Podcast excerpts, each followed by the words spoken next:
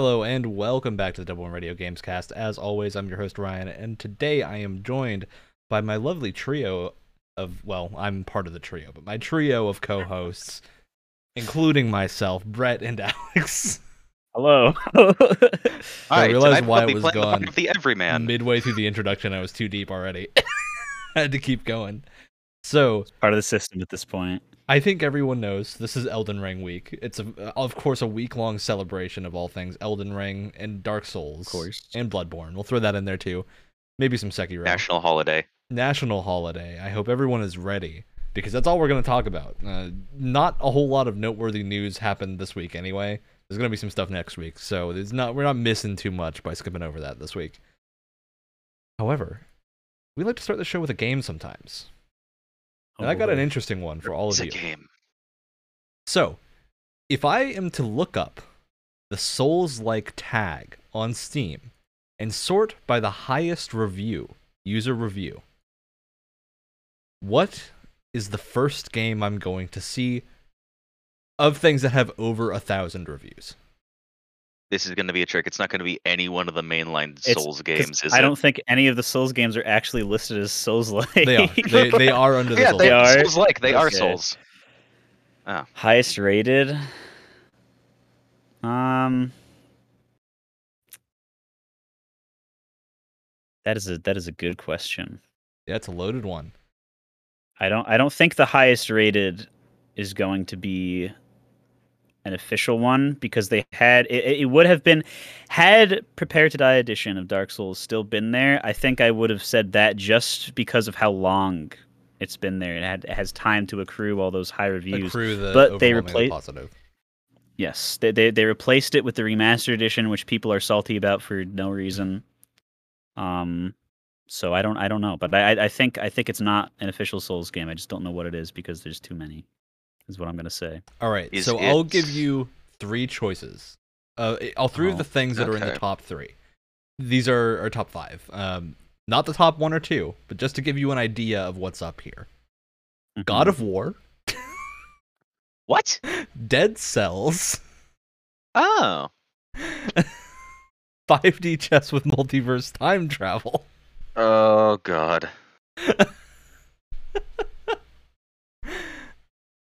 and Tree Simulator. Tree. Tree simulator. Tree Simulator is the number two spot. It has less than a thousand What reviews though, so we're not- What is the gameplay it's two. of Tree $2. Simulator? It's Tree Simulator 2022, so I assume there's been more. Um, I have to check Oh, this out. photosynthesis, chlorophyll. It is not Dead Cells or God of War, but those are up in that top five. If we're not including like duplicate games and whatnot. Skins See, that I, I would have before you said tree simulator. I was about to guess some type of dating sim, but I feel like you wouldn't have two sims in in in, in that top five list. I can tell you right now, nobody's gonna get the top So- game because I I did not know this game existed. It has over a thousand reviews, oh, so I assume it's a legit game. But uh, I'll reveal that one. So we're aiming for what is number two right now. Is it a Bloodborne demake remake? It's on Steam and the it costs money. I'll give you that tip. Hollow Knight. Oh, oh, that would have got to vote for most- Hollow Knight. Mm. You jumping on the train or are you picking something else? Oh, I don't have to pick something different. Um, I might be wrong. I'm probably Uh, wrong. Oh, you know, you know what? You know what? Just because we mentioned it in here, and I want to turn heads, I guess, because because uh, I'm I'm a little fire starter, huh? huh? I'm a I'm a little controversy boy. Uh, the the surge. The Surge. All right. Well, the Surge is very Alex. far off.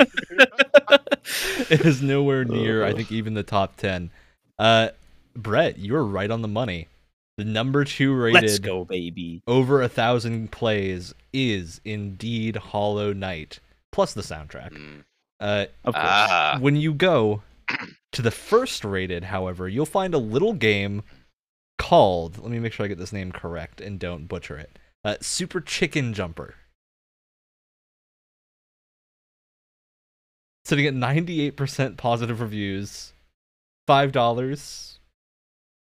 And there's over a thousand reviews. So it is I th- I technically the think- top Souls like on Steam. I think we've been waiting for the wrong game to come out. I think it already came out, and it's Chicken Jumper. All right. So now that that is out of the way, So the podcast is over. Okay. all right. With that out of the way, now the easier one to guess. What is the top-rated Souls like from From Software on Steam? Sekiro, Dark Souls. if we're counting it, because it's the most not Souls. I will tell you, game. Sekiro does appear under the Souls like tab on Steam. Okay. Yeah, I'm gonna stick. I'm gonna stick with Sekiro. Sekiro. Alex, you sticking with Sekiro 2 or breaking off? No, I'm doing Dark. S- I'm saying Dark Souls three. You are both correct. They are tied at 94%. Uh, Wow, the only thing beautiful? pushing it to Dark Souls 3, Dark Souls 3's season pass, or Dark Souls Oh. 2's season pass actually, is at 96%. That is weird. That's that is very really weird. Um, I don't know. I can't. I can't explain that. But both Sekiro and Dark Souls 3 are sitting at uh, 94% positive reviews on Steam. So with that out of the way, let's get directly into our big discussion topic of the day: Souls likes and all things about them. First of all, It's we need to hype check Elden Ring. Where are we sitting at? For for reference, this is the podcast coming out five days before Elden Ring releases. Uh, three days if you're listening, the pre-recorded version. Five days if you're live. So, how we feeling? you know when it's like like a couple days before Christmas and you're a kid and it's like oh why can't why can't it be like tomorrow? Like I just I just I can't wait. Like oh I, I, like, I just like think I, I think about it and then I get like that same like like excitement inside. Nothing has awoken my cold dead heart like that in many years It's, It's finally true. started beating again. It's finally coming. oh, Elden Ugh. Ring. god Yeah, I, I think I'm in a pretty equivalent place because I, I there are like I can count on one hand the amount of games that I have like actively decided to wake up early in the morning to play. I'm not a midnight Mhm. person. I never stay up till midnight, but I will wake up at 6 a.m. to play a game that has just come out. In rare cases, the the last one I did it for was Kingdom Hearts 3. oh my goodness that that's pretty base pretty good, pretty good, right? Oh, what a disappointment. Wow. oh. before that, it was Dark Souls 2 because Dark Souls 2 released on Steam at like seven o'clock at night. So I was sitting there waiting for it to come Oh. out. I was so excited to play Dark Souls 2. So Dark Souls 2 was the last one. Three, for some reason, something happened and I wasn't waiting for it to come out. But two was was big hype, and thankfully I ended up liking two a lot, despite When I think what a lot of people. what thought are the good it. ones When did three come out? 2014. Three's more recent. 13 i think I think. Let me. or the depends, 13 in might the- be scholar of the first sin for dark souls 2 i could be wrong Dark Souls 3 is more recent than that, for sure. I think it was 2016. Yeah. Ah. oh, So- okay Bloodborne was, I believe, 2015, 2014 in that range. Mm. So, yeah, we, we got some good choice for Dark Souls games. I'm very excited for Elden Ring, mostly because I'm a big fan of magic in Souls games, even though I never Mhm. play it first. It's never my first Of playthrough. I think in Elden Ring that might change because, man, I want to shoot space bu- butterflies out of portals at people. So cool. Mhm. I I I wish I was as hyped as you guys because I see it and it looks fantastic and we'll get into this later in the podcast I'm sure for why I'm not um but it looks so exciting and I can't and I still don't know whether or not I'm going to buy it yet. I can't bring myself to be overly hyped. Yeah, because we, we have we have two diehard FromSoft boys in this chat, and then and then Alex, you're not a, a diehard FromSoft boy, so it makes it makes sense. No. There's no, No. reason to feel bad about it. All right. So that we've covered our, our hype level for Elden Ring. I want to do a bit of background on the Soul series uh, and our involvement in the Soul series, specifically Brett and I, since we play, I think have played all of them. I don't know in your case, Brett. Yes, Um, at least once. so I've played every Souls game at least once, and Bloodborne. I haven't finished all of them. Never finished Dark Souls one, uh, because one Oh, did not come out. It, one came out when I didn't have a computer that could play it, and I just didn't pick it up on any consoles. So I just never played it until more recently when the Switch version came out, and I just Mhm. haven't had the time to finish it. But uh, yeah, that's the only one I I believe I haven't completed. I haven't done the DLC for Bloodborne either. I need, I, it's on my list to go back to. It's a good DLC. Yeah. Still holding out for that 60 frame rate patch. Open it, dude. comes. it's never gonna happen at this point, but I want it so badly. that's I- that's I gonna be back- the real national holiday. I was playing look- Bloodborne look at me all day today in in hype for Elden Ring. I was like, oh, I gotta go back and play. I'm gonna start pushing to finish Demon Souls. Alex is really having a rough time. Look, look at me from soft. Bloodborne for PC when? Never. That's a Sony Never. question. Bloodborne for PC when? That's a Sony question, not a uh, a FromSoft question, as far as I'm aware. It is, yeah. Um, 'cause I, I think Sony has the rights to Bloodborne, if I recall the information about that deal correctly. But yeah, I was I spent the rest of today up until this podcast playing. I wouldn't play like a couple hours of Demon Souls and then swapped over to Bloodborne for the rest of the day to get back in the Souls mood. And for some reason, Bloodborne was always a game. To me, it was always the most difficult of the Souls games. I think because I'd played everything else before then and gotten to the mindset of all right, I gotta like block with my shield or parry and hide behind things and like circle strafe around and do all the Dark Souls tactics. If you play Bloodborne that way, you're gonna have a rough time. You're screwed, yeah. And you don't have a shield in Bloodborne. after having played Sekiro and just going back to Bloodborne, I went through like all the bosses that repeatedly killed me before instantly killed them. First try.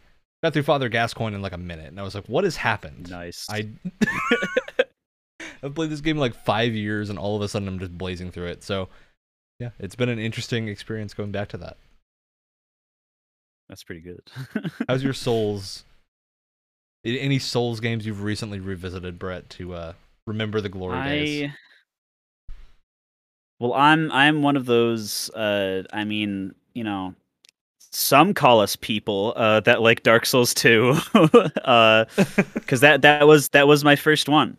Uh, Scholar of the First Sin was my first uh, Dark Souls game because I went through the the longest time without even hearing about them, and I know sometime in like the middle of, of high school where I really was like, all right, I want to try to do, I want to look into like games things as like a career. What are some of like the the the great storytelling games that are out that I can play and, and kind of absorb that stuff so that I make sure that I'm not missing anything. Uh, and I think Scholar the First Sin was just on sale on Xbox Live, and I got it for like like twenty bucks or something. Uh, but yeah, I've I've beaten all three of the Souls games. I've played Bloodborne for like 20 minutes because I don't own it yet, even though I have I have a PS4 now. Um, and I suck at Sekiro so bad because the same thing happened to me pretty much Yeah. where I just get you get so used to that like that evolved formula from the three Dark Souls games. Uh, even even like they they play you know they control or I should say uh, pretty differently from each other. Like Dark Souls one definitely has a certain kind of clunk to it that three does not have, and two has a whole different kind of jank that is not present in any other game. Yeah, Hulk Except 2 is a like- different bag of worms. I'm sure we'll talk about it a bit more, but Yeah, yeah, very interesting game. yeah. Um, but it's just it, that that the differing formula between the actual Souls Souls games and Bloodborne and Sekiro is just like leagues apart in terms of like just how you're supposed to play. Yeah. uh, just like pushing that sort of aggression in Sekiro and, and Bloodborne with like the the health regenning to a point on on hitting Yeah. someone in Bloodborne and the uh, the staggering and parry mechanics in Sekiro. Uh yeah, I I suck at Sekiro. That's the only one I haven't beaten besides Bloodborne, which I don't count because I only played. yeah, I will, I will add that in. I don't think I've finished Sekiro because my computer Hard broke game. right after Oh, I got past a boss that was very No. difficult, and I just never reinstalled it. But uh, I need to go back to it because for some reason for Sekiro I had the opposite problem of Bloodborne where I was able to get into the Sekiro mindset very easily and like loop myself around okay this is how the combat works in this game. But there's one boss like relatively early in the game. It's like a, a big monkey boss which is not Uh, a Sekiro boss. It's a Dark Souls boss, and you have to treat it like a Dark Souls boss and circle strafe and do all of that. And that boss broke me. Yeah. That boss yeah. infuriated me to no end. Especially when after I finally beat it, I looked online. There were like tons of people that had zero issues with it. I was like, man, That's how it goes. this was my like Uh, horrible boss. That's the worst boss I think I've ever fought in a Sek- in a Souls game. Not like worst boss design, but just worst time I have had fighting a boss. yeah. to a significant degree, especially because when you kill it, it comes back a second time and gets real Mhm. angry. It's not. But- it is fun, but it's not the kind of boss that I had a good time with. But but monkey sword head man monkey head. Yes. Yes. monkey sword man, monkey head.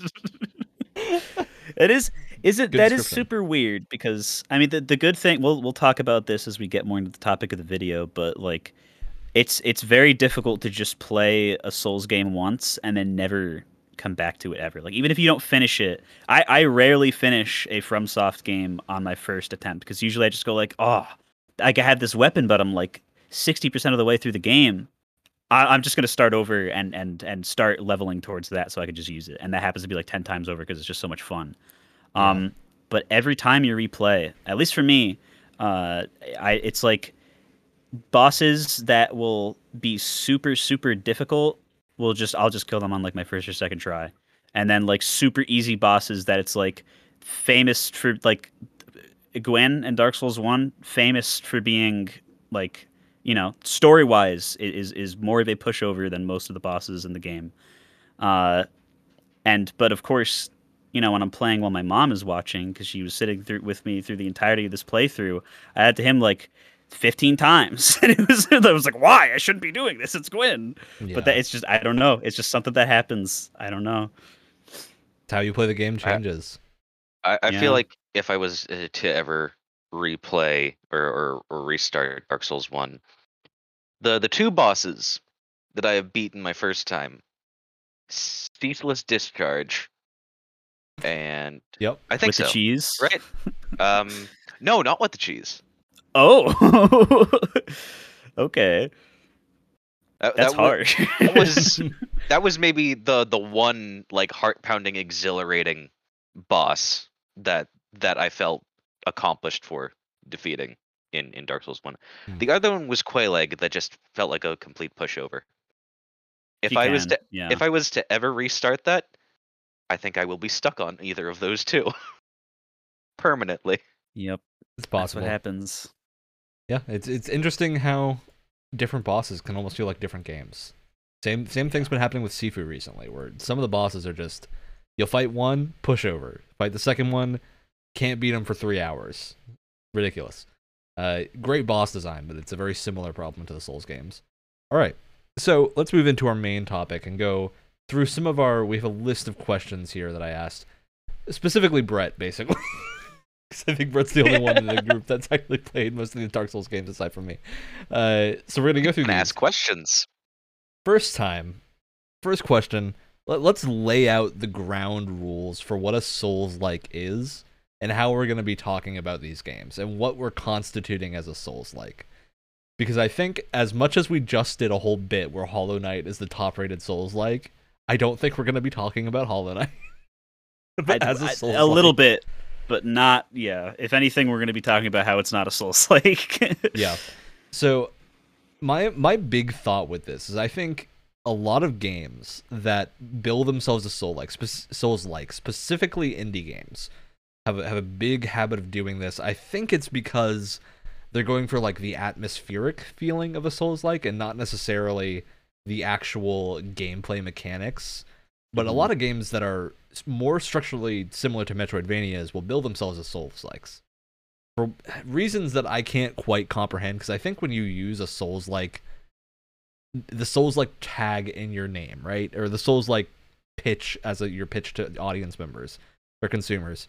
you run into the problem of you're gonna have a few people that really like it, but you're gonna have a lot of people that really don't want to play that game. As soon as you attach Souls like to the name, because they probably haven't Mhm. enjoyed the Souls games. Whereas I think if you use the Metroidvania term, you're gonna have a wider audience. So I'm interested into why all of this ends up happening and, and what elements are we gonna need to take to build what is actually a Souls like in our 001 radio lexicon that defines Souls like. The be all What end all of terminology are Souls like deciding to use? Knowledge. Ed, Any thoughts? Well, it can't just be atmosphere or just be, you know, the the feeling of combat. It it can't just be one thing, right? It's a, it's Absolutely. you'll find uh, that th- this question of defining what is a souls like is when the college professor asks the class at the beginning what is art and it your whole entire semester is spent on that and you don't get an answer And then Uh, you you find out years later, or maybe just at the end of the class, because the professor tells you the answer is subjective. yes I think it's the, it's the less actual answer is does the vibe match Souls? it's yeah That's it's almost more of the more vibe the question. I- Is the vibe Um, check here exuding Dark Souls? because I think a, a lot of a lot of times, especially with with Steam, because like the tags are are community like obviously you have things like the the chicken jumper or whatever like they're community given to a point. So that's people just do it as a joke and then other people jump on it.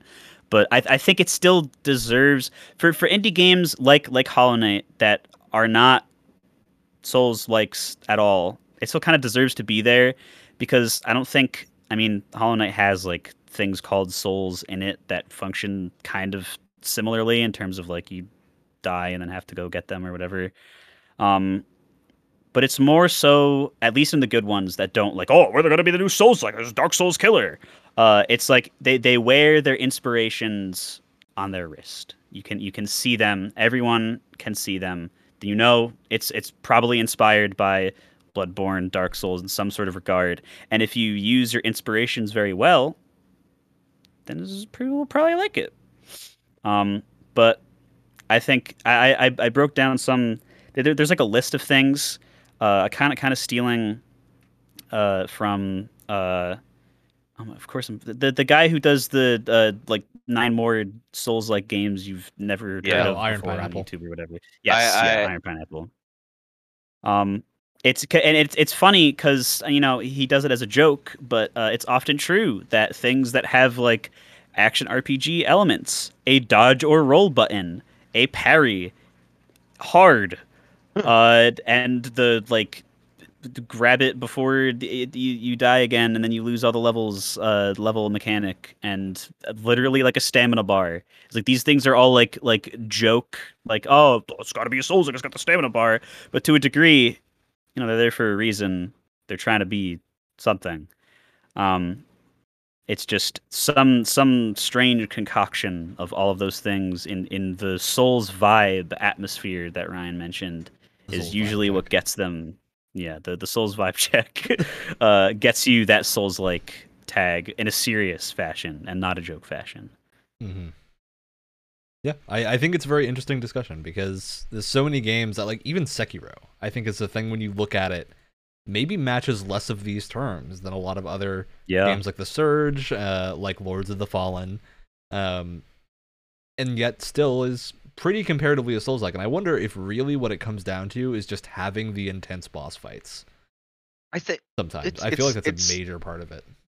it's that, Mhm. but from the the very minuscule bit that I have played and you know, mo- more seen because I've I've watched most of like walkthroughs of most of the Souls games, but I've only played the actual Dark Souls one remastered on the Switch.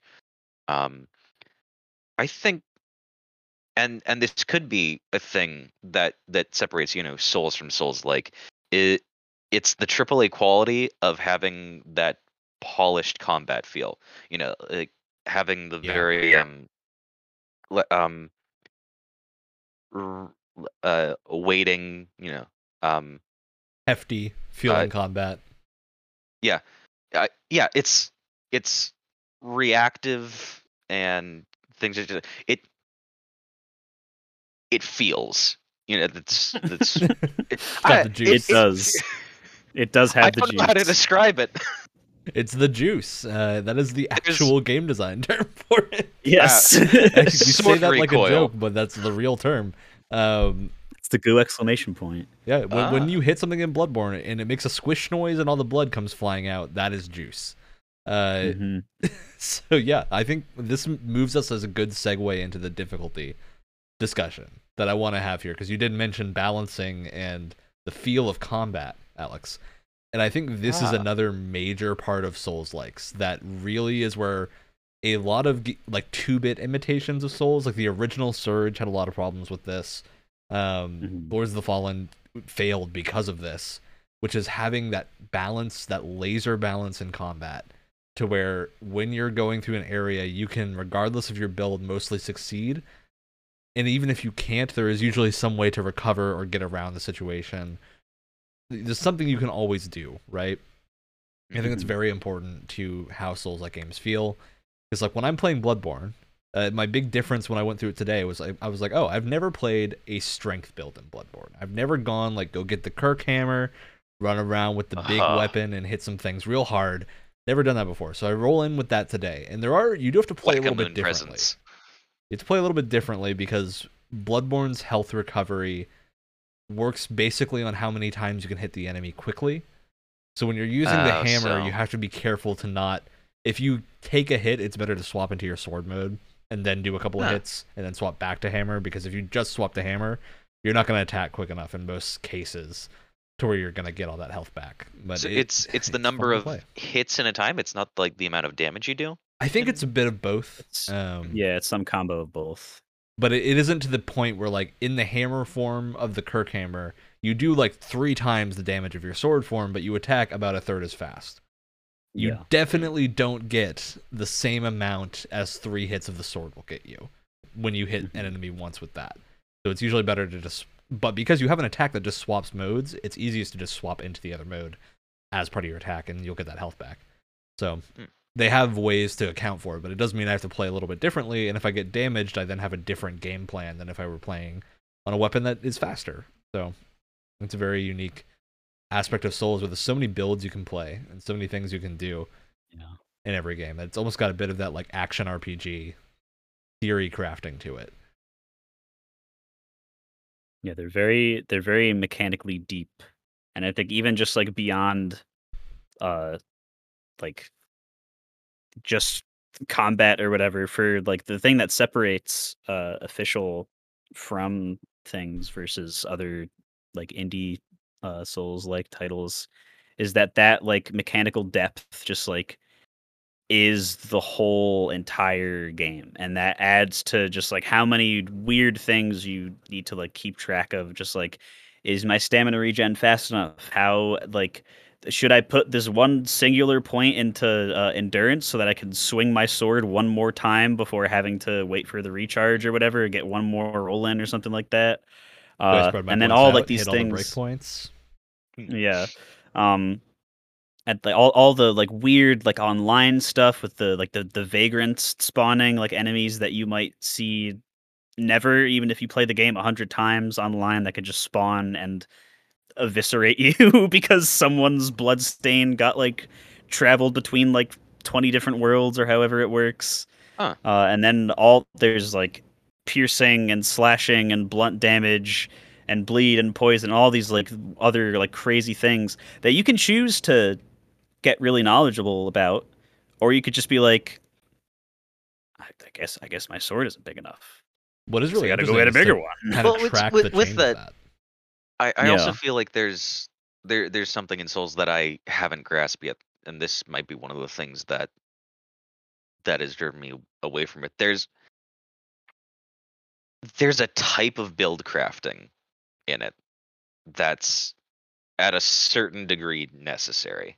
I, people absolutely can, you know, do just naked runs through I think Dark Souls and It heavily depends on the game. So I also played Demon Souls today, and Demon Souls is very much like that, where it feels like when you're playing Demon Souls, you need to have a game plan in mind for most Yeah. areas in the game, or you're gonna have a lot of difficulty. Because, for example, I'm playing a character I spec into like a mix of strength and dex, but I really wanted to go for like eventually move full strength to get like a big axe or something, right?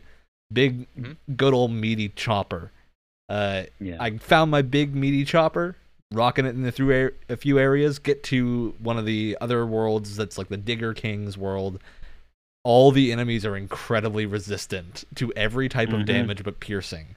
So I then have to completely uh, put away my sweet axe that I've leveled up, take out this dinky little rapier, and use that the entire time. And it's just very.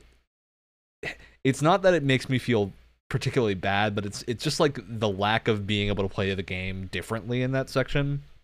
Because in every every game you're gonna go through that section in, you basically need to have either a spear or the rapier because the enemies there are super weak to piercing, but if you hit them with anything but piercing, they're incredibly strong.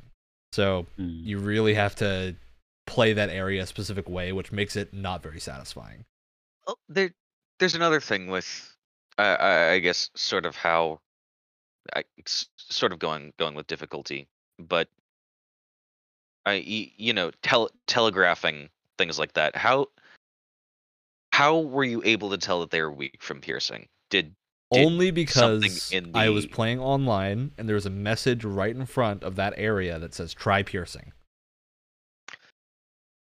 So it's another It's- interesting thing with the online mechanics where Yeah. if you're going through that area and you have no clue and you're playing offline, you're probably going to have a bad time compared to playing that online because online there are like notes everywhere that say use piercing.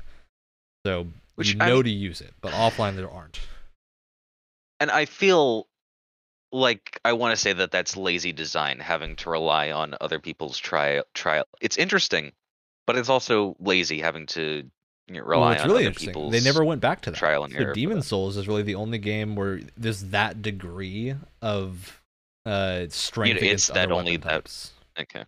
Yeah. So because Bluepoint didn't do a ton of like level design changes to the remaster, they just basically did graphics overhauls and a few gameplay updates.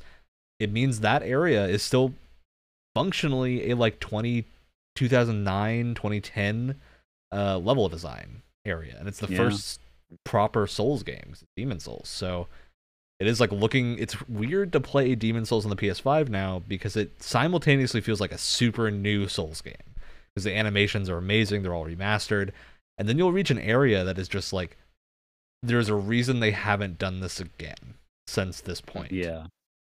uh, because there's another area in Demon Souls with these like Cthulhu monster prison jailers.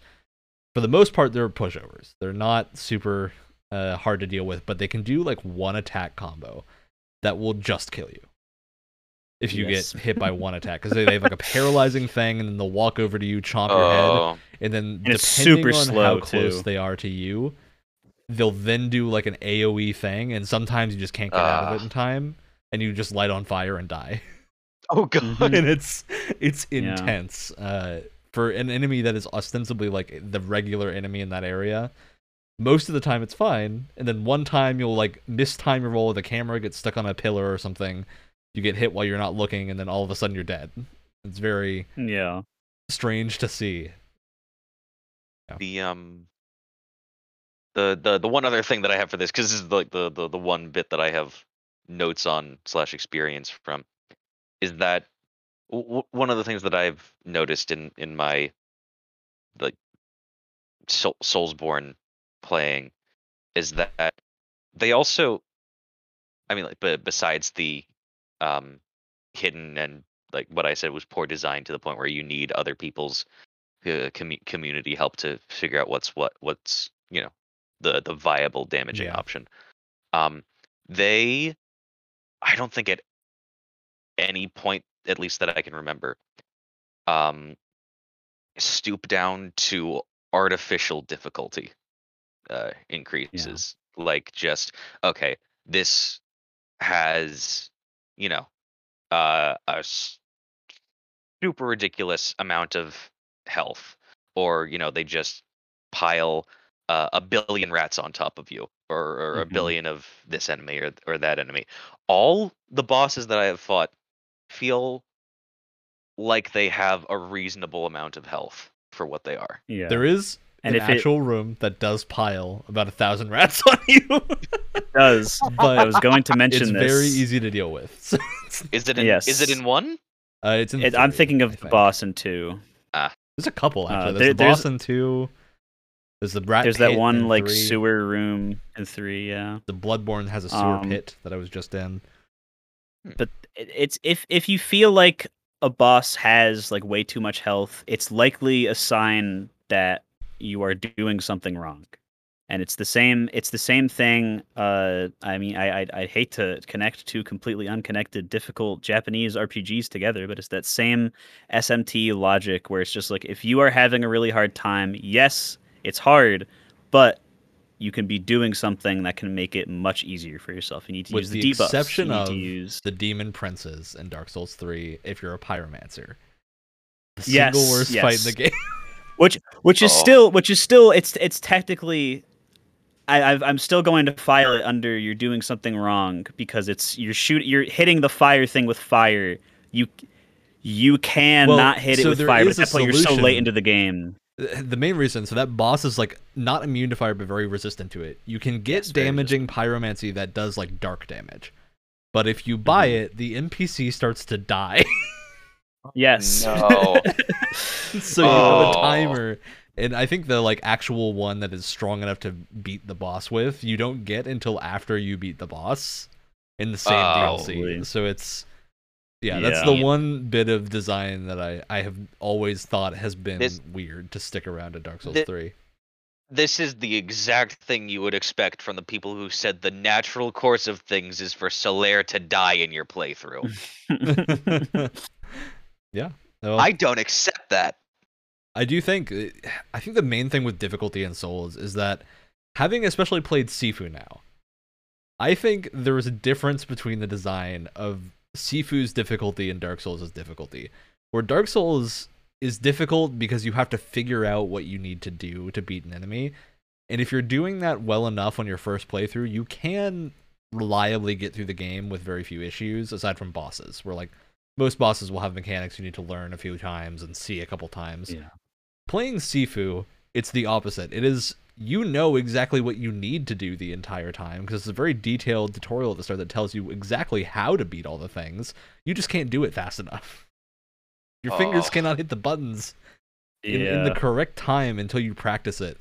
So I, I think that is the major difficulty question mark with Dark Souls. Of like a lot of people will say the game's are very difficult, and I think that's not because they actually are super hard, but more because they tried to brute force the game in a way that Mhm. not good for them or the game. It's going to make the game feel objectively worse in every way, yeah which is part of why I think it's- Sekiro went to a single weapon because you can't play Sekiro Yeah. long. So Yeah, and if you Hmm. if you do, you will be more punished than any of the the Souls Yeah. games because it's your only option, uh, and that's that's why I, it's it's inevitable. You know, if it's it's we're doing the difficulty discussion. Uh, we got to bring up the classic uh, games journalist question of does Dark Souls need a difficulty slider? And I, I I would hope that the answer here is no because it really it wouldn't change. What would you change? It's not See, gonna the only thing I think As Dark an Souls experience, no. is like accessibility option accessibility. Yeah. because I, I do You think know, there's like, like, a maybe key some better detail. lighting. Well, I think like the main thing is yeah, lighting in some areas, uh, but mobility for people with like hand issues where you Mm-hmm. can't really. Some people can't use their thumb to also press like the healing button while attacking. Right? They may have limited mobility in that Or- regard.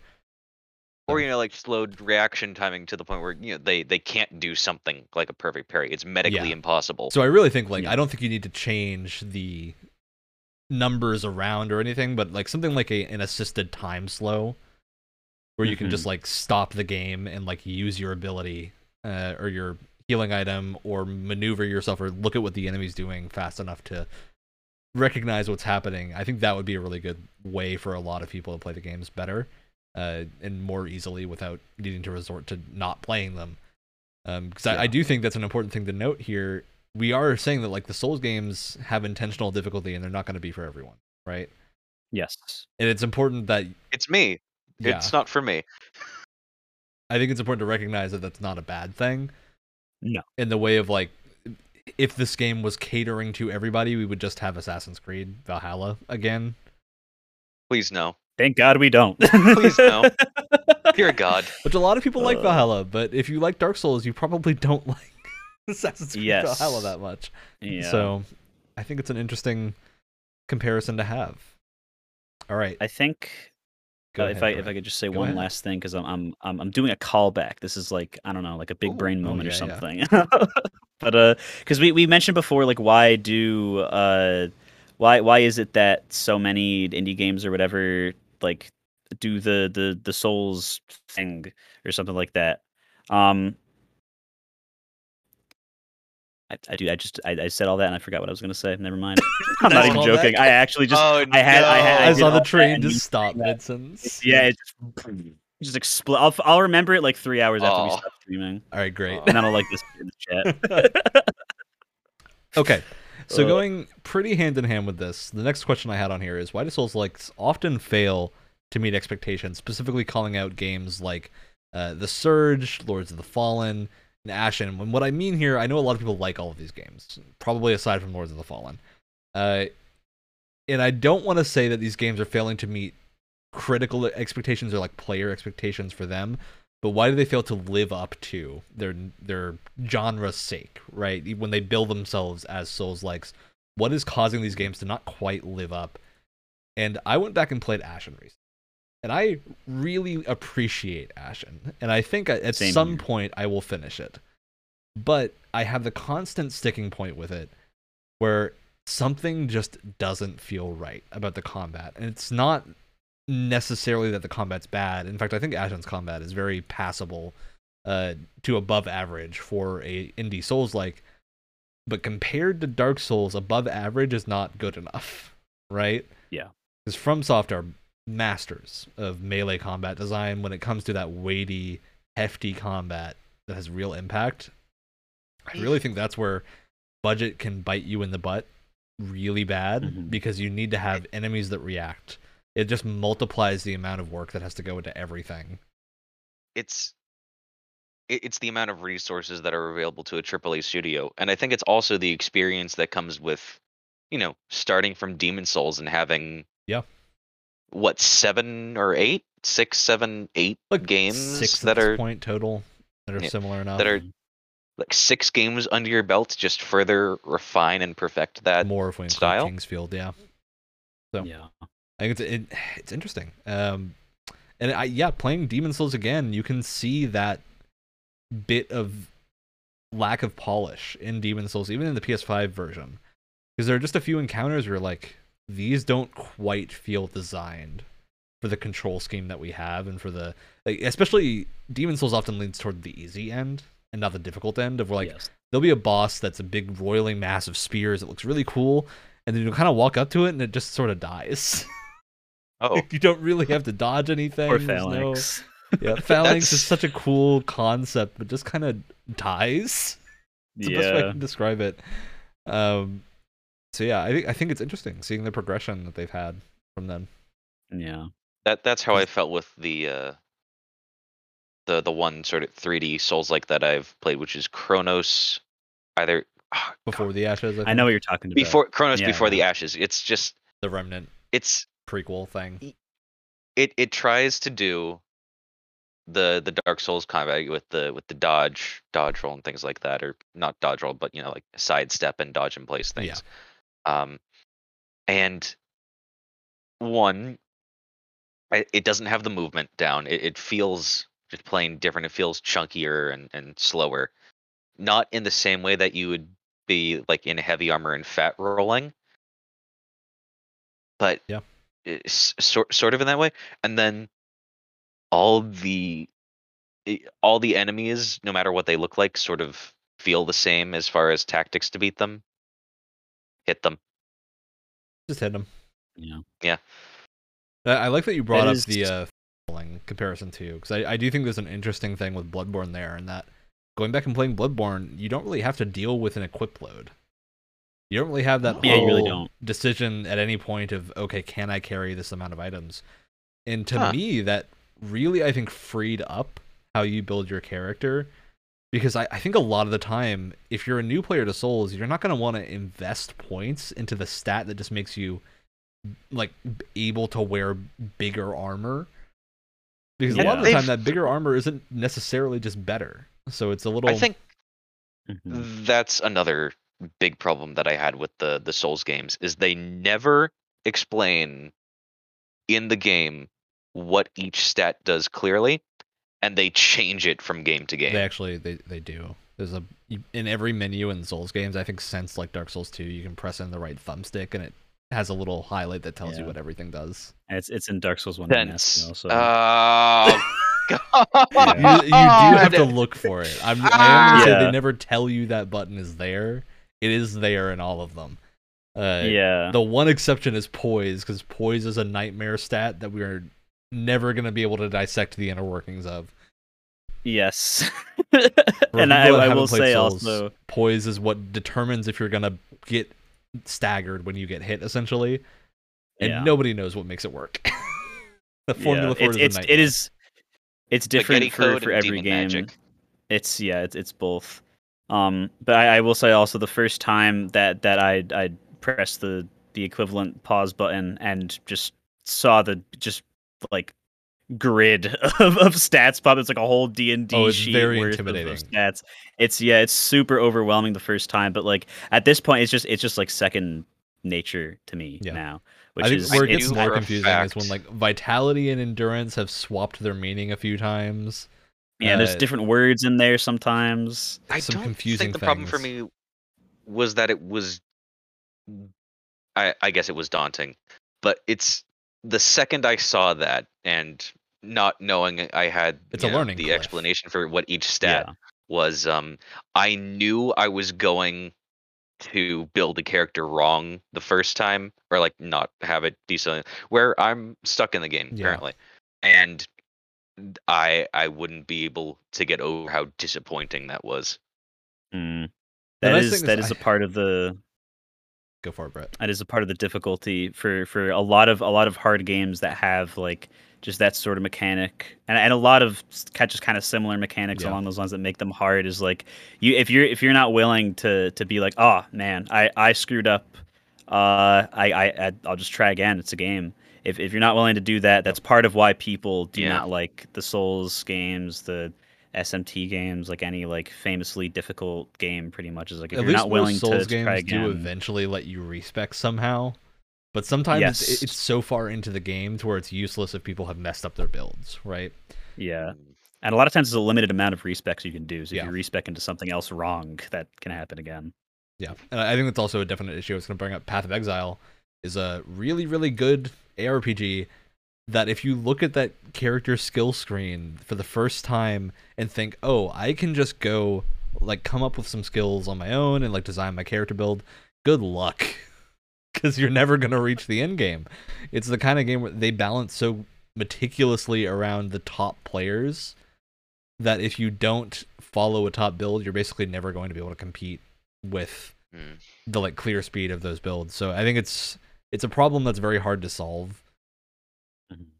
Uh, It's difficult to say. I think in most cases you don't want to balance around those top tier players because that's kind of the route that Dark Souls takes. Of they're not gonna make bosses so fast that you can't cheese them sometimes, right? Because there's always gonna be a way to like use magic to cheese them or something. Because some people will find that really fun. And I think first and foremost, Mhm. FromSoft is concerned with are people having fun with the build that they've chosen. So exactly. Yeah, yeah. But I do think it does make it difficult to play anything but like a mixed strength and dex build on your first time playing a Dark Souls game because hmm if you touch magic at all, you're gonna implode from the sheer insanity of how Ugh. you can accidentally Yeah. like never get the NPC who sells you the spells. You can... there's a whole bunch of like qualifiers to magic and Souls games that it's gonna make it interesting when I start Elden Ring with a magic build. hmm hope they fix some of it. Uh, yeah, I think it's just an interesting discussion to have. Um, but back to the the point of this, games me- failing to meet expectations. We talked about combat. I think another big thing is a failure to understand the atmosphere of these games and the Yes. reason why it is so obtuse. Because I Yeah. think the benefit of the obtuse atmosphere is kind of dipping into our next topic as well is that you don't need to listen to any of it if you don't want to.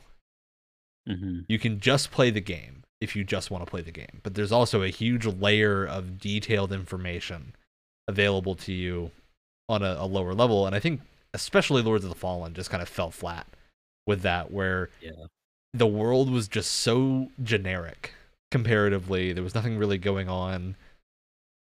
I think that's also a huge part of it because sometimes when you beat a boss and get to like build a cool weapon out of their soul, that is incredibly cool.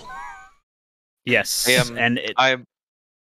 Oh, it gives you more like not only is it just cool from a gameplay standpoint but if you are that person that likes to like go into that detailed but hidden story you get a whole new description of a thing that has to do with that boss as a character now with the weapon you just made and was it their weapon that they used in like a past like conflict or something like that sort of stuff and i think it, it's it's important to say detailed because even though it's super obtuse there's like few stories in most like non ARG media that go like as deep and are up to as much interpretation as like Yeah. a mainline Souls title story.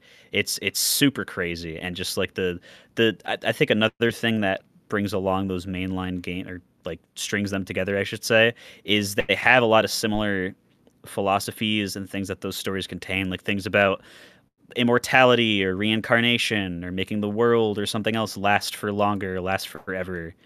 Um, so Yeah. yeah. I think that's like the indie games that have that Souls atmosphere and vibe kind of grasp that as a similar thing that they tackle as well. And the ones that don't and just kind of only go after it for the gameplay feel like that's one of the things where it makes me think that they're like missing the point a little bit because I just I just it's so deeply intertwined with that sort of storytelling. Yeah. Are we going to say though. Alex? Because I know you tried to say something at the same time as me. Um, well, uh, going, you know, very briefly back to the, you know, frustration of not getting a build right, or, or you know, not having hindsight, or hindsight twenty twenty. Foresight. What? Yeah. Um, one of my favorite looking and feeling weapons is the like the the moonlight butterfly greatsword. Yeah, the Moonlight Oh Greatsword. That's Yeah. great.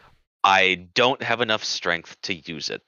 And it looks it looks like Guts's sword, like just that huge slab of metal, uh, meets the the master's sword with, you know, the being able to Yeah, cast yeah. from it. And that's it's just such a cool weapon. And I have noodle Yeah. arms.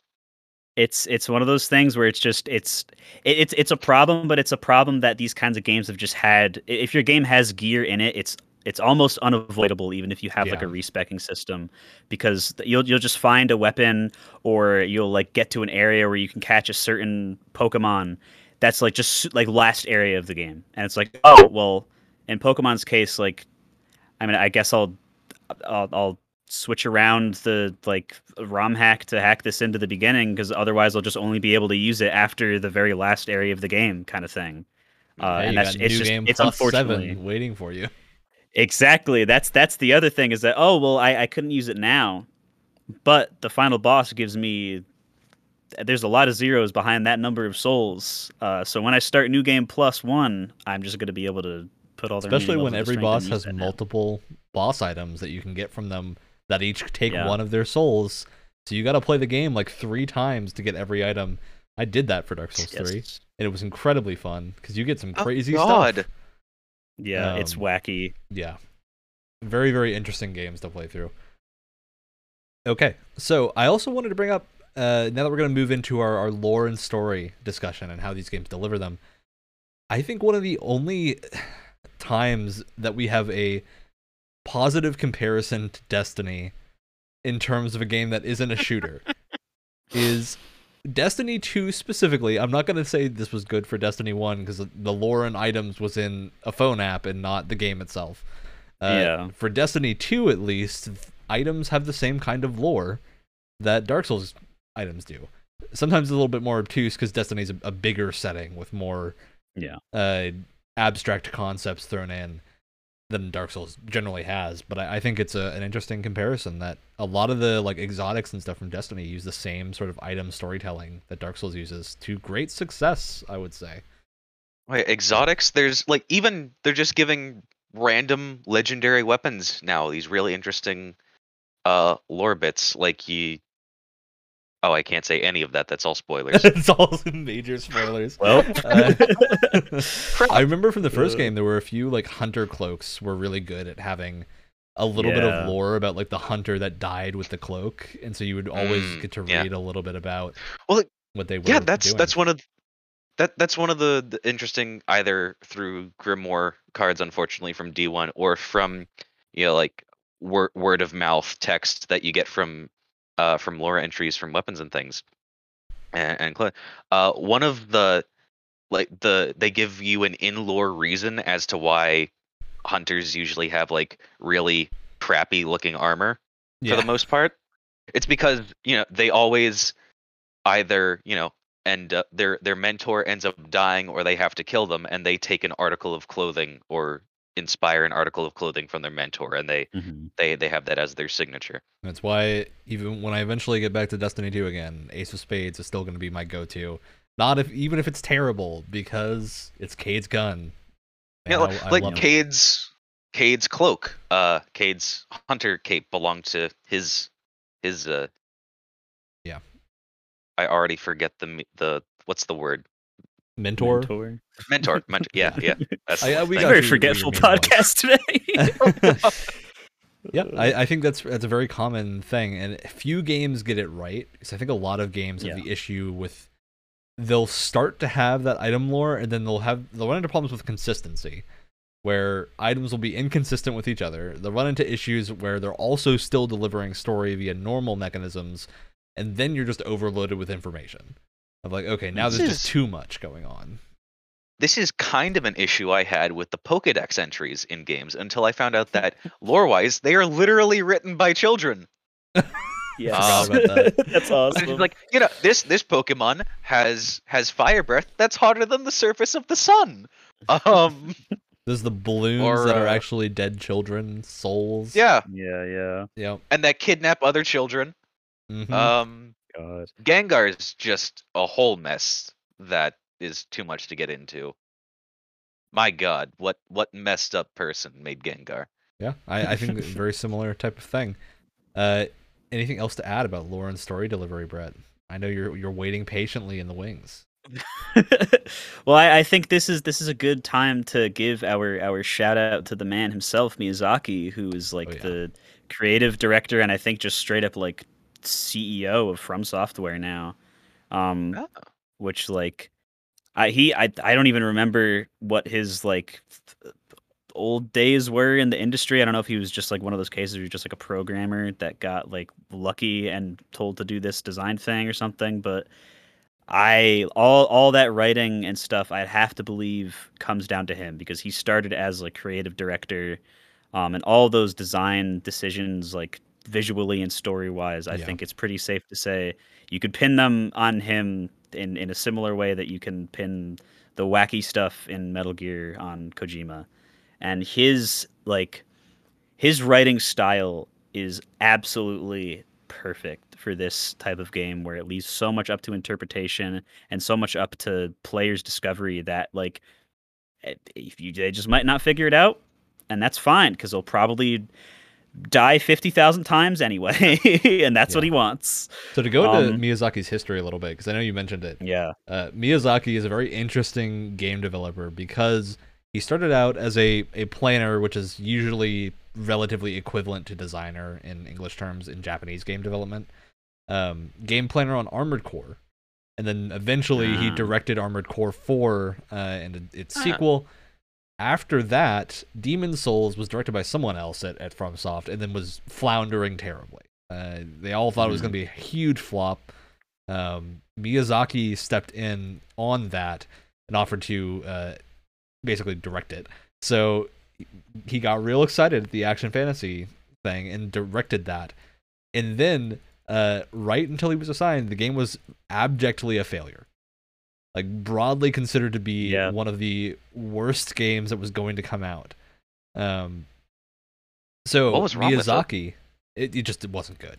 It, nothing was working to my knowledge, and it wasn't fun. Uh, so Miyazaki then went in with the attitude of, no matter what I do, it can't be worse than what is Yeah. already here.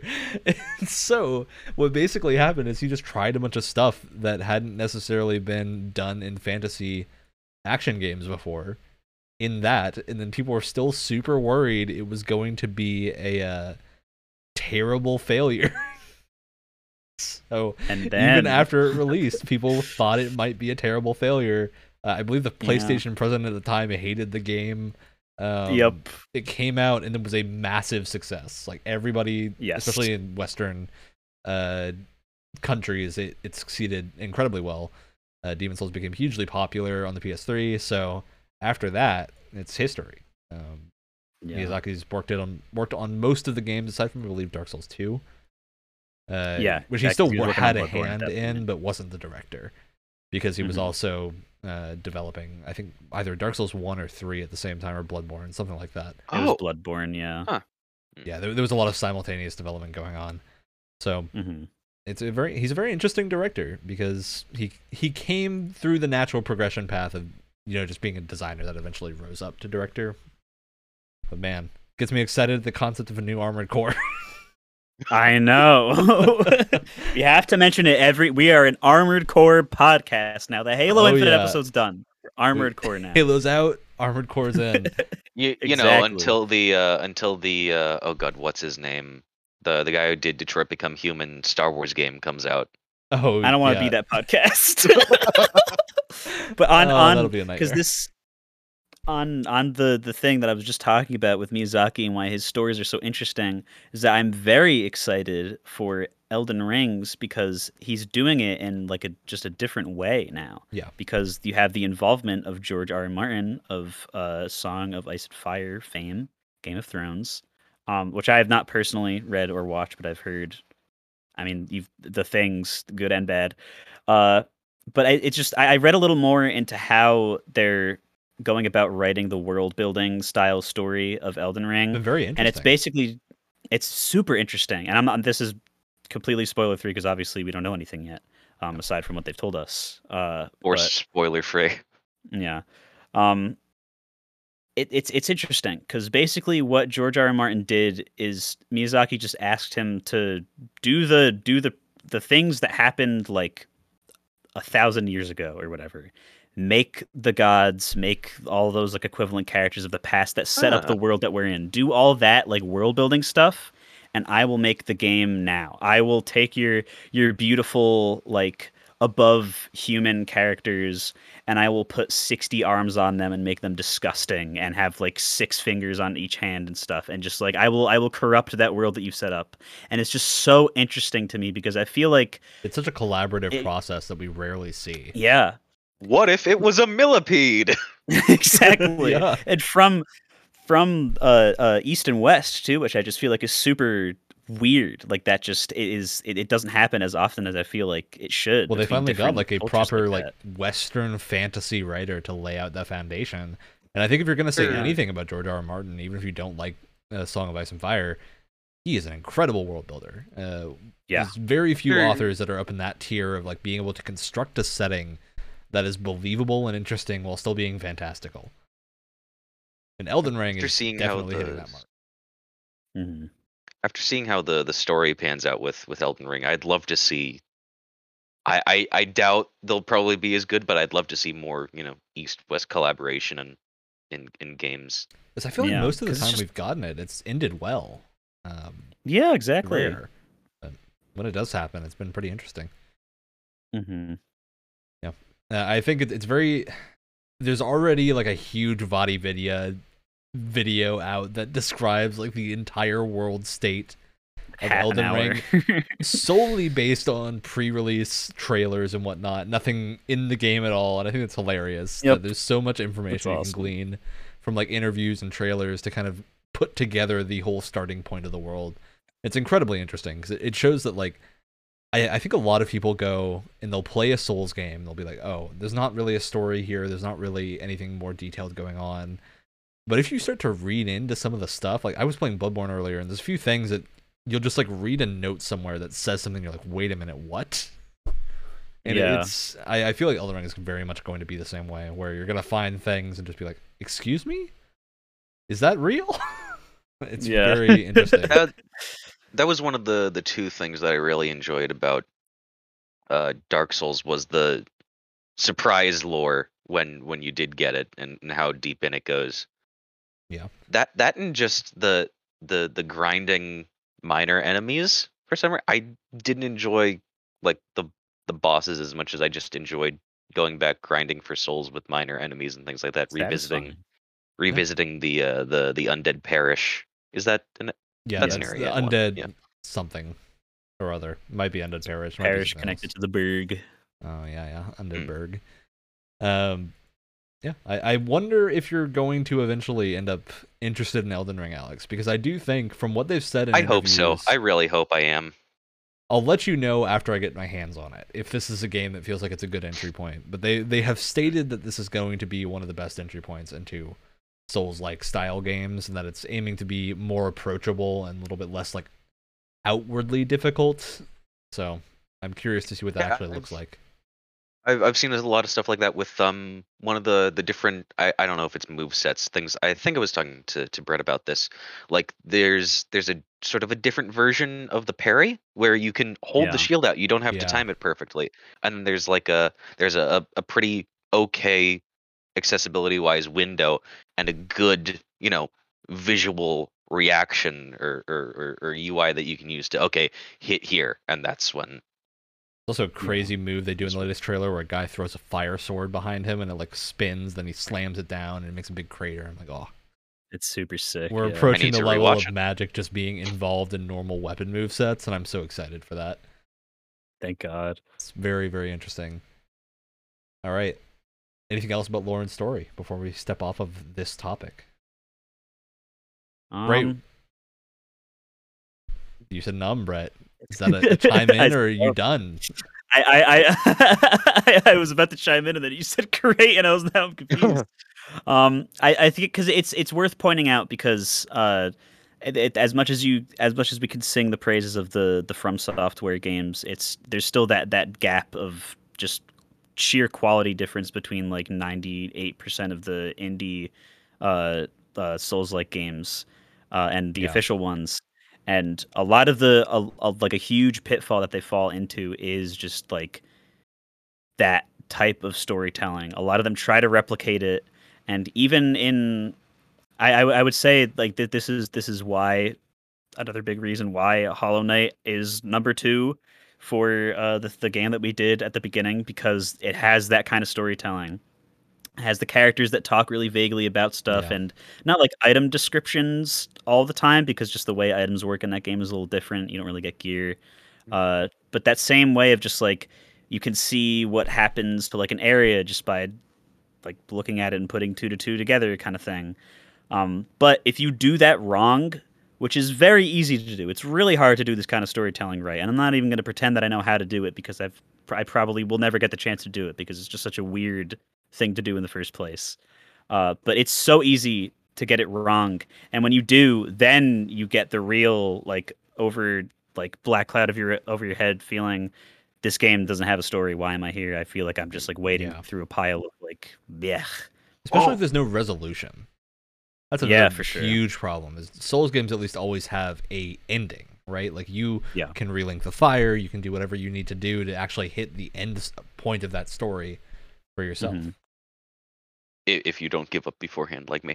Um, but it's another really thing that I, I don't think we touched on was the the the personal stories that Dark Souls does. You know, like with Yeah. each of the NPCs that you meet. Yeah, we're gonna talk about the NPCs How- more. That's that's one of my Okay. secondary topics because I have a build big Elden Ring information dump about NPCs happened that I Oh. want to talk about a little bit.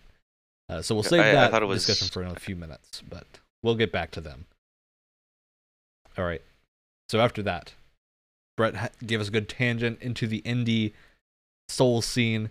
And so the question now that I want to ask, we've already talked about why they can fail, what pitfalls there are. What I want to ask right now is why are they so popular? Why are indie souls likes just up they're like up there with roguelikes in terms of a genre that so many teams are trying to create um, and also that do very well because there's a ton of interest in them people always want I to play them. remembered what I was going to say. Oh go for I it remember what I was going to say, and it it, fits perfectly.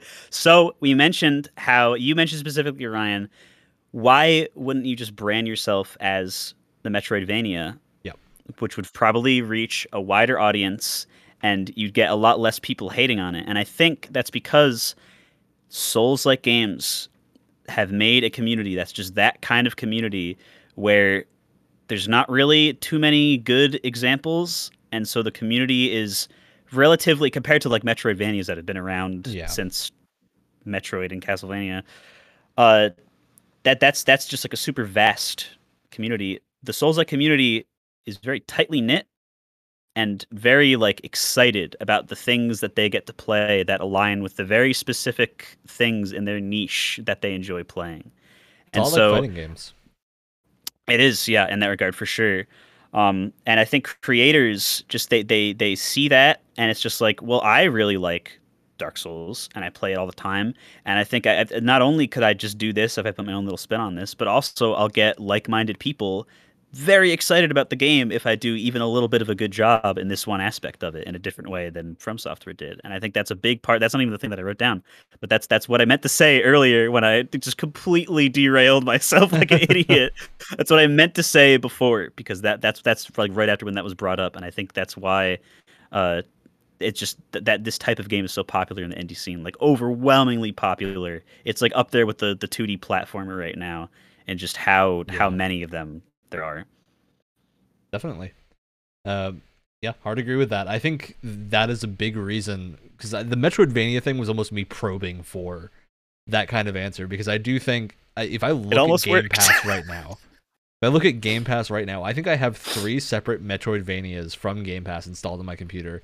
Uh, i'm probably not going to play all three of them i might only play one just because there's so many uh, and a lot of them are just not great and i feel like at least with a Yeah. souls like that isn't good most of them are so bad that you're just not going to play them. With Metroidvanias, a lot of them are like tolerable enough to play, but time consuming enough that you're probably going to miss out on playing another one that was better. So Mhm. Mm. I think it's it's really interesting where with Souls likes, if you make a good Souls like, your game is almost certainly going to succeed. Even if you make a Souls like that is just approaching the quality of Dark Souls, because like Surge 2 is a game that I think a couple of us in the group have tried and bounced off of. I know Wyatt is not the biggest fan of it. Um, I'm not either. I played a bit of it and I thought it was a good time for about four hours. And then just something happened and I just never really went back to it. So I think it's interesting. Mm. Uh, but I certainly have heard a lot of people that really like it. So yeah, I, I wonder how much of it is just that that audience is so very loyal to the types of games that they enjoy. Yeah. Curious. All right. Alex, I put a category in here specifically for you and I to talk about. Why do oh, people Oh yes. keep trying to turn Skyrim into Dark Souls? And I think if you go and look right now at all the Skyrim combat mods, 95% of them are just trying to turn Skyrim into worse Dark Souls. It's Yeah. incredibly Yeah. interesting to look at. It's I I don't know if you know if the the first person who did this something clicked in their head because they're just like, ooh, huh, similar color palette. What if I and and then it's it's history Yeah. from there.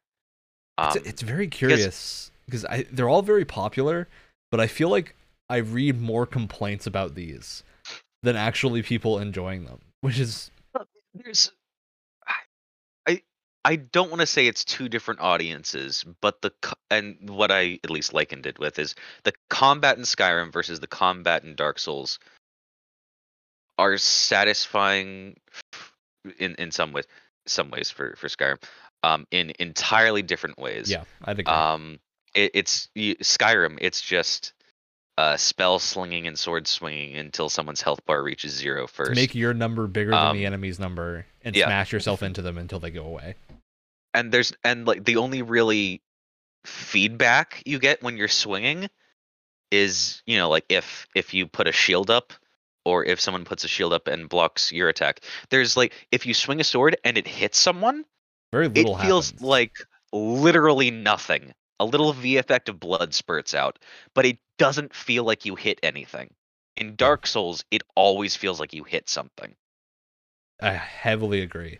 And I think what this really comes down to with Skyrim is a lot of people very much liking Dark Souls combat and kind of thinking, how can we adjust this to Skyrim? And then running into the issue that Skyrim is a horribly balanced game.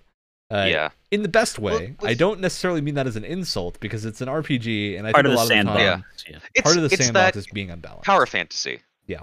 Yeah. I like my one of my favorite mods that I was tell telling you about that I was so happy is included in that mod pack. Uh, Dark End, which Yep. is this incre- it's it's just like it's God the the map design is just like a Souls game. Yeah, it, it's Yeah, the author was super really interesting. the original Dark Souls, I think, when he made it. it's it's these really interesting interconnected paths and pathways and, and courtyards and areas of the map that link into each other in a really like organic yet labyrinth like style. Yeah. Um and it's so fun to find your way around that.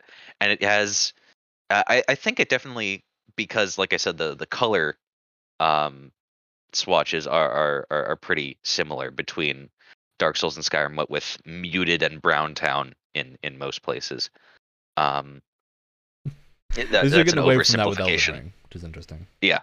Um, it's it, it definitely treads the line between uh for easily getting uh the the Souls like uh, aesthetic and ambiance uh Yeah. with with it in Dark End. So it's it's a it's a it's a it's a pretty easy jump overall feel wise, and they also get uh, a lot of the w- along with that atmosphere um that that really helps with the the horror aspects of, of the mod Yes. itself. And I think Dark End has the benefit of being a separate area that doesn't need to rely on any base game balancing. Yeah. So it, Yeah. it has its own enemies, its own bosses. It's all fully separate, and I think that gives them enough wiggle room to work with within Skyrim's combat system. Especially because I believe Dark End was designed with combat mods in mind, so you're supposed to kind of adjust things to fit with it, uh, which Oh makes it work a little better. So Ryan, I just figured out why everyone goes to the stealth archer build. oh, because you can break the game horribly. Well, no, no, not just that, but it's it's it's like it's because like what I was saying with the sword, you know, there's no it doesn't feel natural because the sword doesn't feel like it's connecting with anything other than a Yeah. shield when it hits that. You with a bow that feels natural. You're not Yeah, going to exactly. feel the arrow impact That's why it's the most natural feeling because even with i- that the magic in base. Skyrim, magic is the same problem of a lot of magic in base Skyrim is very, very poorly balanced towards the later part of the game, to where it just kind of stops working and is very unsatisfying. Uh, mods fix that very easily, but I, I think it is interesting to look at base Skyrim and kind of see these different approaches that it takes compared to a game like Dark Souls.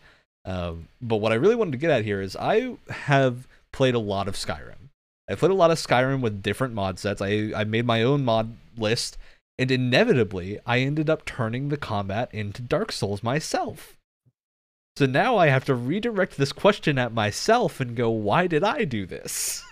Can't believe you done this. And Why I did you do this, Ryan? So what it comes down to is that there just isn't anything else on offer with Skyrim. You really the way the systems work, you have everything you need to form Dark Souls combat. You have stamina, you have power attacking and everything, you've light and heavy. Oh. You have all the elements there. You just need to make them usable in Hmm. the same way as a Souls game. And so I think that is almost what aligns to make that work to some degree. And it's I think the issue is often that you need a combination of like five different separate combat mods to make it actually functional. And no one mod makes it good. The big thing is like the dodge roll just makes Skyrim better. So everyone's going to put a dodge roll mod in because it just makes the game better. Um, Vanilla movement is garbage. it's awful. Melee, if you dual wield in vanilla Skyrim, what are you going to do? You can't do anything. You can't block. All you can do is attack people slightly faster than normal. It's horrible. Uh, it's one of the least satisfying things in any game God. that I've played.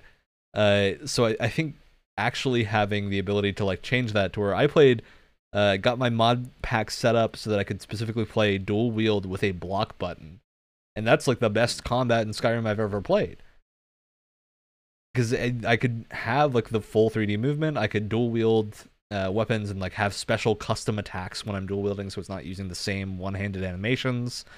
You, don't Really you even have like a stance switcher? Oh, I used to. So I stopped using that ah. because it kind of broke the game to the point where because Skyrim's enemies are not designed for that amount of player option in mind, nothing in the game could remotely come close to challenging me unless you gave it a huge amount of HP just because like if you add the ability to block time wise and like have a timed reactive block that blocks all the damage you take, you now have an instant way to deal with every enemy in Skyrim because nothing can get around it because the game never accounted for you being able to do that.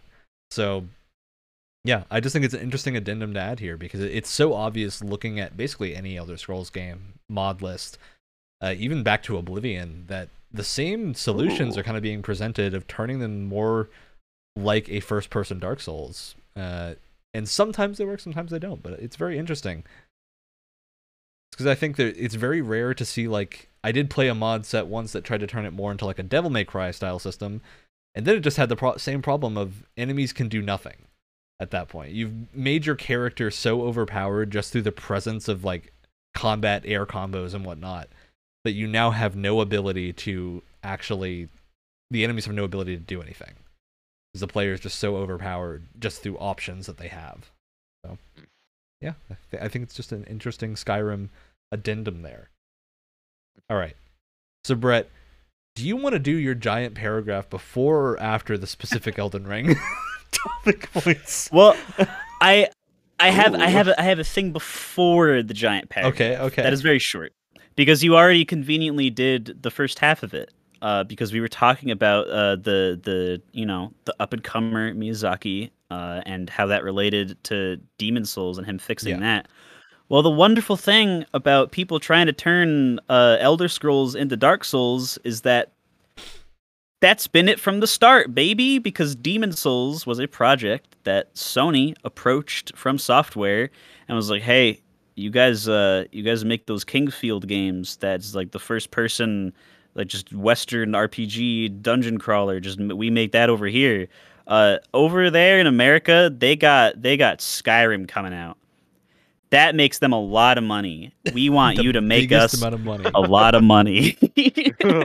and so they were like, make something that will do the same for us that it did for uh, the Elder Scrolls. Make us an Elder Scrolls copy.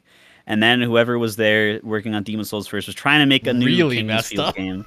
Really messed up. trying to do and Miyazaki came in and was like, Well, uh and then it, it's it's the same thing. It's a cycle, much like the Age of Fire. It's a cycle. It keeps Oh happening. my god. Dark Dark Souls becomes Skyrim becomes Dark Souls becomes Skyrim. It never stops. But yeah, I, I I always find that funny that that's where such a unique series started as literally just be trying to be a copy of something. yeah. Um, which will transition to me into my big paragraph, which won't actually be that big of a paragraph, I promise. Um, the uniqueness of the actual FromSoft Souls franchise is, at least for me, always the biggest draw for it, and I've I, I just I felt like a need to just point it out because I don't know. For me, I'm I'm more of a sci-fi person because the things that come out of sci-fi are more interesting to me in that they just like bend physics or time or technology or something like that that we just don't have around today. And it's like super unique most of the time i mean not even most of the time. Most of the time we just get like the same thing over and over again. But there are more cool examples that interest me specifically than there are with fantasy things. Like i think fantasy and i just think like you know lord of the rings magic object dragon magic sword that kind of thing. It's overdone like it's even even more overdone than zombies dare i say. Uh, but the souls games are not like that and i think they're not like that because from software and a lot of japanese developers in general just have this attitude towards taking things from literally everywhere and not caring and putting it into their game that's supposed to be like medieval fantasy You have the weird, wacky, not samurai armors. You have the dragons from all different. You can cultures. literally start playing Elden Ring as a samurai. It's one of the starting classes. It's yeah, Oh, it's it's fantastic. There's so many like like just parts of like like historical weapons from like here, here, and here, historical real life philosophies from here, here, and here, and all these like different beliefs and forms of art and stuff that all come together into making one unique thing. And at least for me, that ends up making a lot more interesting of a product than, you know, regular regular Western fantasy game number five million. And Elden Ring, Yeah. at least from what I've played and seen so far, is like that times a billion.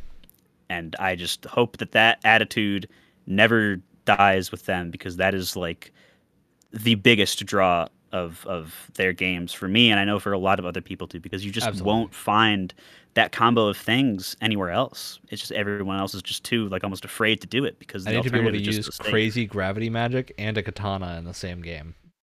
Yeah. Sorry. Wait, there's crazy gravity magic in Elden Ring. Yeah, that's what the earthbending looking Yes. moves are.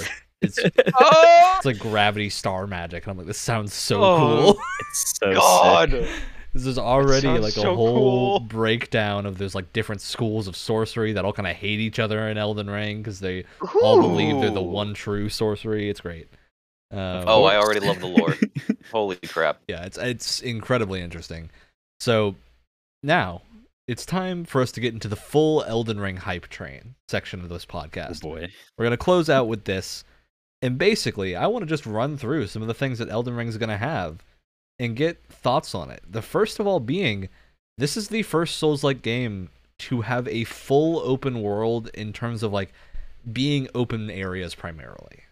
Yeah. because you can kind of make the argument that every Souls game is open world in some way because they all have a very open world DNA, even though they don't have like open world activities uh, and stuff like that. They are still technically open world for the most part. But Mhm. Elden Ring is the first game to go all in on this and have a world designed for this kind of openness and freedom of exploration. Good little thoughts. did I, little did I know, uh, that from birth, I craved a horse that could jump over a three-story building. Yes. Not only with one jump, but two. two. A horse Two that can jumps. double jump. Absolutely. You have you have Yoshi with hooves in a Souls game. Incredible. Yeah, these this it's it's one of those things where, for for me, I mean, because you know me, I I hear I hear that it's going to be an open world game, and I go, please let it not be true, please let it not be true, please let it not be true, but they did the right thing, which means they did the Tsushima thing, which is it just it made a couple really big areas and then attached them together, and from and no specific things because I know people are very antsy with spoilers. Uh, but from what I played in the network test, it was just so full of things to do. There weren't any like like half-assed battle pass shoe-ins. Halo Infinite, where it's just like level up the thing by doing the same thing over and over again this many times. It's like you find a cool like ruin on the horizon on a hill, go there, and you will find something that is like so like weird that you're not even sure if it belongs in the setting of the game. And then you kill it, and then you get a cool thing, and you go, "Wow, that was worth it. I'm Is- happy." Is that the thing you're talking about where like you were trying to climb up a mountain and stumbled upon a, a cave or, or something like that? Or there it was a That's- completely alternate uh, way to get into this one dungeon or Oh something? yeah, there's a bunch Like, of them. That's something different. Yeah. Ah. There's a bunch of things but like that it's- that look very fun. Yeah, just that that kind of because it's it's one of those things where it's just it's the buzzwords where people say it and it's like oh, and it doesn't mean anything half the time. It's the thing where people go, "Oh, do you see that? Well, you can go there." It's like the one time playing a game where I've been like, "Oh, I hope I could go there." Wait a second, I'm playing Elden Ring. I can, and then I go there, and then it's Yeah. it's something worth it. There's still a couple of shots in like the, the first reveal of gameplay of Elden Ring. There's a couple of shots of like a few pillar islands floating off the or not floating, but like Floating? just built Oh. up. They're built into the sea, so they're not like actually floating, but they are Yeah. like s- tiny pillars built out of the sea that rise up with like Oh. chain bridges between them, and they show Oh, it like yes. a sweeping shot, and I'm like, I want to go see that so badly. It's awesome. because I you know that area can't be like a main area because it's not big enough to be like Mhm. a full dungeon. But I want to know what's at the end of that. Just so much Surprise at the cool. because the environment itself just is so I think breathtaking here to where it, it's very much like Breath of the Wild where you have this like landscape that is just inviting to go explore in a Yeah. way that I think often doesn't happen in normal Souls games because they're so focused on like dungeon dynamics to where it never really feels like you're exploring a world. You're more just making your way through different paths. So hmm I think it's a very interesting I, I note. feel. I hope it will have more to offer than Breath of the Wild's open world. God, I hope. as much as I like Breath of the Wild, yeah, it doesn't have a lot of open world activities. Um, not even to mention Breath of the or not Breath of the Wild, Elden Ring's map, like the actual art of the map. is Oh, some it's of the most- beautiful. Most, Oh, wow. beautiful map art that I have it's seen in a game. awesome. Uh, I love it. I'm a huge fan of like the drawn map style. It's a part of the reason that I love Oblivion and its map so much. is It has just like the hand drawn cartography style map that I think looks so Mhm. good. And Elden Ring just has the even more interesting like different painted parts of it. I think are so cool. Um, very much brings me back to like classic pirate story maps that have different Yeah. like colored sections and like the monster in the ocean. I love to see that sort of thing. It's Now- it's like the where where Kingdom Come uh ha- had the very Yeah. realistic style of map. This one has a much more fantasy cartographer feel to it. and Yeah. It's Because it's, rare to see. so 'Cause satisfying. it does mean that you have to like redo the entire map based on I- the artwork. I would like a poster of this. Oh, Please. so yeah, would I. legitimately, it's that nice looking. It's like a giant crater in one section that looks super cool. Uh, so many things that are just like I want to go see these. Um, all right, so fitting in with the open world, Miyazaki himself has confirmed that one major returning feature of Elden Ring is poison swamps. No. Let's go, baby. and Oh, specifically multiple poison swamps. I don't want to get trench foot again. No. Well, this time you can get Hee hee. Scarlet Rot. Another interesting thing that is Whatever that means. See, the poison swamps. I feel like playing the poison swamp in Dark Souls One is a very different experience to playing the poison swamp in Dark Souls Three. Yes. For with Is it good fun in reason. three? Three's is a lot better. Um, okay. Still kind of Mhm. annoying, but it, it is a lot more manageable, and you kind of know what you're getting into when you get there. And if you know what you're doing, you can get through that entire area without ever having to deal Is- with it. Is that solely because you've experienced one before, or No, it's because the area is designed a lot better. There's like an Okay. actual pathway around it, and you Huh. generally know where you need to go because you can look towards the sky and see like different Yeah. things that you need to go to. oh, Um, that's and the poison's more forgiving too. in yeah. The poison doesn't one. kill you nearly as quickly. no, no, Yeah. not enough people think of looking up at, at, uh, for for Because they tell you at the start uh, there's like, direction in games. flaming beacons you have to go to. Is a Yeah. cool note. Um, and there's another area that's like it's like a side area with a weird dragon baby boss. Uh, that has like its own poison swamp that's a little bit more dangerous, but it's a that one is more okay because it's a side area that you have to kind of opt into doing. It's not Mhm. something you need to do to get through the story, so it's an interesting way of handling it. I just hope we don't have a poison dungeon. It's my only thing. Don't give us a whole poison will be dungeon, one. please. There's gonna be one, Ryan. You don't know how big it is. There's gonna I be one. know. I If know. anything, I, I I can concede enough to the point where I'll accept it being one of the smaller ones because we have two different levels of dungeon. Don't Yeah. forget, we have like the the mini dungeon that is there's just like spread around the world all over the place, and then there's the big legacy dungeons, which are the Like the big, four just like straight up Dark giant Souls. lord castles. Yeah, Mm. yeah. If one of those is just all the poison swamp, I I'm gonna be furious. I'll play it. I'm gonna say I, I'm gonna say I'll be mad now, but I'll I'll play it. I'll just be mad while Yeah. playing it. If it's the small ones, it'll be it'll be fine. I'm sure. Do you, do do you think that we'll be able to familiarize ourselves with interesting or like sort of gimmick mechanics um uh that will be reused in the giant castles or do you think the the, the castle dungeons will have completely unique mechanics that we just won't see Oh. anything like. Like Zelda. yeah, mean? that's Yeah. what I've like been you get the too. item and you use it. S- sort of, yeah. I can see it. I could see there being like some Zelda style unique mechanics to each dungeon. Um, Mhm. especially with like enemies that have a specific type of pattern. Like maybe one will have AoE enemies, maybe one will have like mostly human en- enemies. So I'm curious to see how that ends up working out. Uh, I did want to talk a little bit about NPCs because this isn't something they've specifically said. However, looking at a couple of the trailers that have released, we have seen a lot of NPCs in this game Yeah. And a lot that are like friendly NPCs, which I think is really really interesting because most Souls games have a very small cast of characters. Elden Ring looks to have like at least double that from what we've seen so far. Yeah.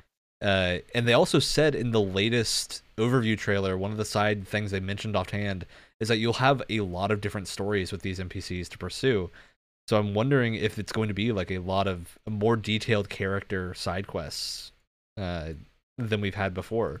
Especially because usually we'll get like one with Siegfried or the Onion Knight, uh, but we usually don't get like one for every character. So I'm curious to see how detailed Yeah. this gets. Pringles man. Yeah. I, I would like it if they went as like as just as wild as they can because they have a whole big like world to span with these now. Um and I at wanna least go th- again from from what I've played in in the network test there's I, I can't really remember there's a couple instances of of you fighting alongside an NPC character and like helping them, but there was just one cool thing that happened where an NPC helped you fight something and it was just super sick. And I want that to happen more because it was it, it one one person combat in Elden Ring is just amazing with the amount of things you can do, and Yeah. even whether it's a real person or not, just like multiple people fighting stuff just is is cool. Like with the giant helping you take down the dragon in Yeah, yeah. Well, not not even just like a cutscene thing. I mean, like like like NPC invades you and other hmm. NPC comes to help, Yeah. and he uses like a crazy katana skill or I- something that wipes blood everywhere. I would like to go through the same amount of drama as a telenovela with Hot Giant Man. yeah, I hope he, I hope they do silly things with him. We need like a three part character arc with him. Yeah. um yeah I, I think it's just i'm so excited to see what this ends up looking like uh, and i do want to bring up a few other things we've learned is that they're aiming to have a lot more viable stealth oriented builds and things like ranged oriented builds so i'm very curious to see like how many things we're going to end up taking from sekiro in this game Mhm. are we going to have like a death blow type system for some enemies and whatnot I don't think it's gonna- I- I don't think we're gonna have like poise or a grappling hook, unfortunately. And we have poise but poise, it's dark souls poise it's not sekiro Oh, poise, yes. yeah. knowledge. yeah, It it's it's in between both of them. more understandable I- than Dark Souls poise, hopefully. It's it is because uh, I'm trying to remember exactly uh, what this. There's there was a YouTuber that broke it down in a very interesting way that made me very excited for the game, uh, because uh, the way that poise works is that there is the the invisible Sekiro stagger meter. It's just well, it was visible in Sekiro. It's it's invisible now. Um, and you have your regular like light attacks that do light damage, and they also do barely any stagger damage. You can still stagger like your regular like add enemy with like your light blows like you always used to, but and the reason I got absolutely obliterated by it, so many of the larger Yeah. enemies and bosses I fought is because in all the other games, your heavy attacks and your weapon skills and stuff are just like, oh, that looks cool. I'll use that to like do some AoE, I guess, like if if there's like three guys on me or something. In Elden Ring, the way that you break the invisible stagger bar faster is you have to do the cool stuff. You have to do the parries, you have to do the block parries, you have to do jumping attacks, you have to do heavy attacks, weapon, Weapon skills, arts. all the cool things that look cool are actually viable for the game now. So like doing Super the crazy important. thing Yes, doing the thing where you like stagger the boss and it's like a big dragon, their head bows down so you can do the visceral attack on them. You get it there by doing the stagger damage with the big heavy attacks. So there, there's the fusion where where that lies, which I is think- I just think awesome. that that was another I guess one one of the things that turned me off of, of Dark Souls. Why I like fighting the smaller enemies so much more, or the enemies that are me sized or slightly bigger, is like I can still stagger. I don't feel like I can stagger bosses that are a heaping mass of organic yeah, matter. You just have to things like block or dodge, and that's it. I, I want to be able to do the cool stuff. Well, now you can, All right. and still die. yeah, and I think that's the important note there. Uh, it's been mentioned a bunch before, but here the weapon skills are uh, not restricted to specific weapons for the most part. They're restricted to like weapon classes, but not uh, Yeah. one type of weapon. So if you have like a cool weapon skill from something you want to use on other weapons, you can. It's very exciting. It's a thing that I really thought needed to be adjusted in Dark Souls 3. yeah, This is like a really cool scimitar that has a dinky little backflip as its weapon art. it's so useless because it's, it but it's cool. it's really cool, but then I don't get to do the cool attacks. And I want Yeah. the cool attacks. I want my my freed scythe where I can like flip around and summon a second scythe. It's just so what? there's such a difference between the level of cool stuff you can do. Um, and speaking of the backflip, I think that's another interesting one because I remember seeing a uh, breakdown of this scimitar backflip when the network test was live because it's a notable thing for PvP. It was like a huge thing in PvP where you could do the backflip as a se- another option to get away from people. Um, and here, instead of being a weapon art, it was tied to a stick movement and the button press which to me implies that we might see some more weapons that have a little bit more varied movesets, um, more akin to Bloodborne than Dark Souls. That had it was like Which you press just so back on the left stick while attacking, and you'll do a backflip or something. Very cool. It's you- yeah. Do you think it's we'll get like, transforming weapons? I I we already It is we already do. Oh, You, mentioned it. You mentioned it in in your notes. The the the snake shield that turns into Oh, a- yeah. a, whip that you can you can sling out in front of you. Uh, but yeah, that that is just like it, that's an example of the FromSoft depth. Like what what do you mean in this just like just eh, pr- eh, single player ARPG with big world is that I can do slightly different stick movements and it will contextually change the direction of the backflip and like you could do like attack delays and animation cancels with it and stuff. That's what and it's all May built Cry's been in. doing for twenty years. It's it's like for some and now reason, it's in a most Souls action game. games don't do it. the fighting games have been doing forever. This is the I- kind of thing Yeah. more games need. I love contextual things or or like specific environmental takedowns or things like that in games. God, Yeah. Oh, So fun. All right. So with that, we reached the end of the show. We've gone through our Yes, list of yes. things, unless there's something else that people want to talk about. Uh, inevitably, we're gonna end up talking about Elden Ring again very soon. Yes. I think Brett and I are gonna be spending a lot of time with this game, probably the day it comes out. So we'll have things to say. Uh, whether or not we do a games club on this is probably going to depend heavily on how in depth the game is. Because if it's super in depth, I can imagine we might want to do more than one playthrough and try some different things out before we do it. So yeah. Well, Will- we'll leave will you that up in guys the be- air for now. will, will you guys be? Oh wait, is it's on PC, right? I'm W- would you guys PS4. be down to streaming so I could watch some? Yeah, I'll stream some. Yeah. I mean, yeah. O- I will OBS is probably- a thing. be on this Discord the entire day that it's out, just in the channel Yeah. playing it. Uh, so yeah, that, that's gonna be our plan for Elden Ring for now. Um, with that, it's time for shoutouts, and I'm gonna send my shout out to a very look. They released an Instagram post, uh, the Bandai Namco did, of the different Elden Ring starting classes, and one of these classes is so extra that I love it. It's called the Confessor, and the Confessor is a church assassin with a sword Yeah. that also uses magic, and they are straight up the like classic vampire movie church assassin. I love that Oh, so much, and I think I found my starting class. So- Oh It's- no, I still want to be that guy with the cool helmet hair. oh, there's, hey, there's a ton of them. so He's cool many. too. There's like three of them. They all look good. Um, yeah, that that class to me just looks oh, it's so exciting. I just love the the visual theme of it. Yeah. I also just like the strength faith build is just I I, I do that like every time I, I, Oh, I yeah. play at least once. Um, my shout out. I talked about this before uh, the stream uh, that I have spent a stupid amount of time in the final dungeon of Digital Devil Saga 2. Uh, but as much as I have caused pain to myself with the difficulty of the game and how sometimes it just doesn't want you to win.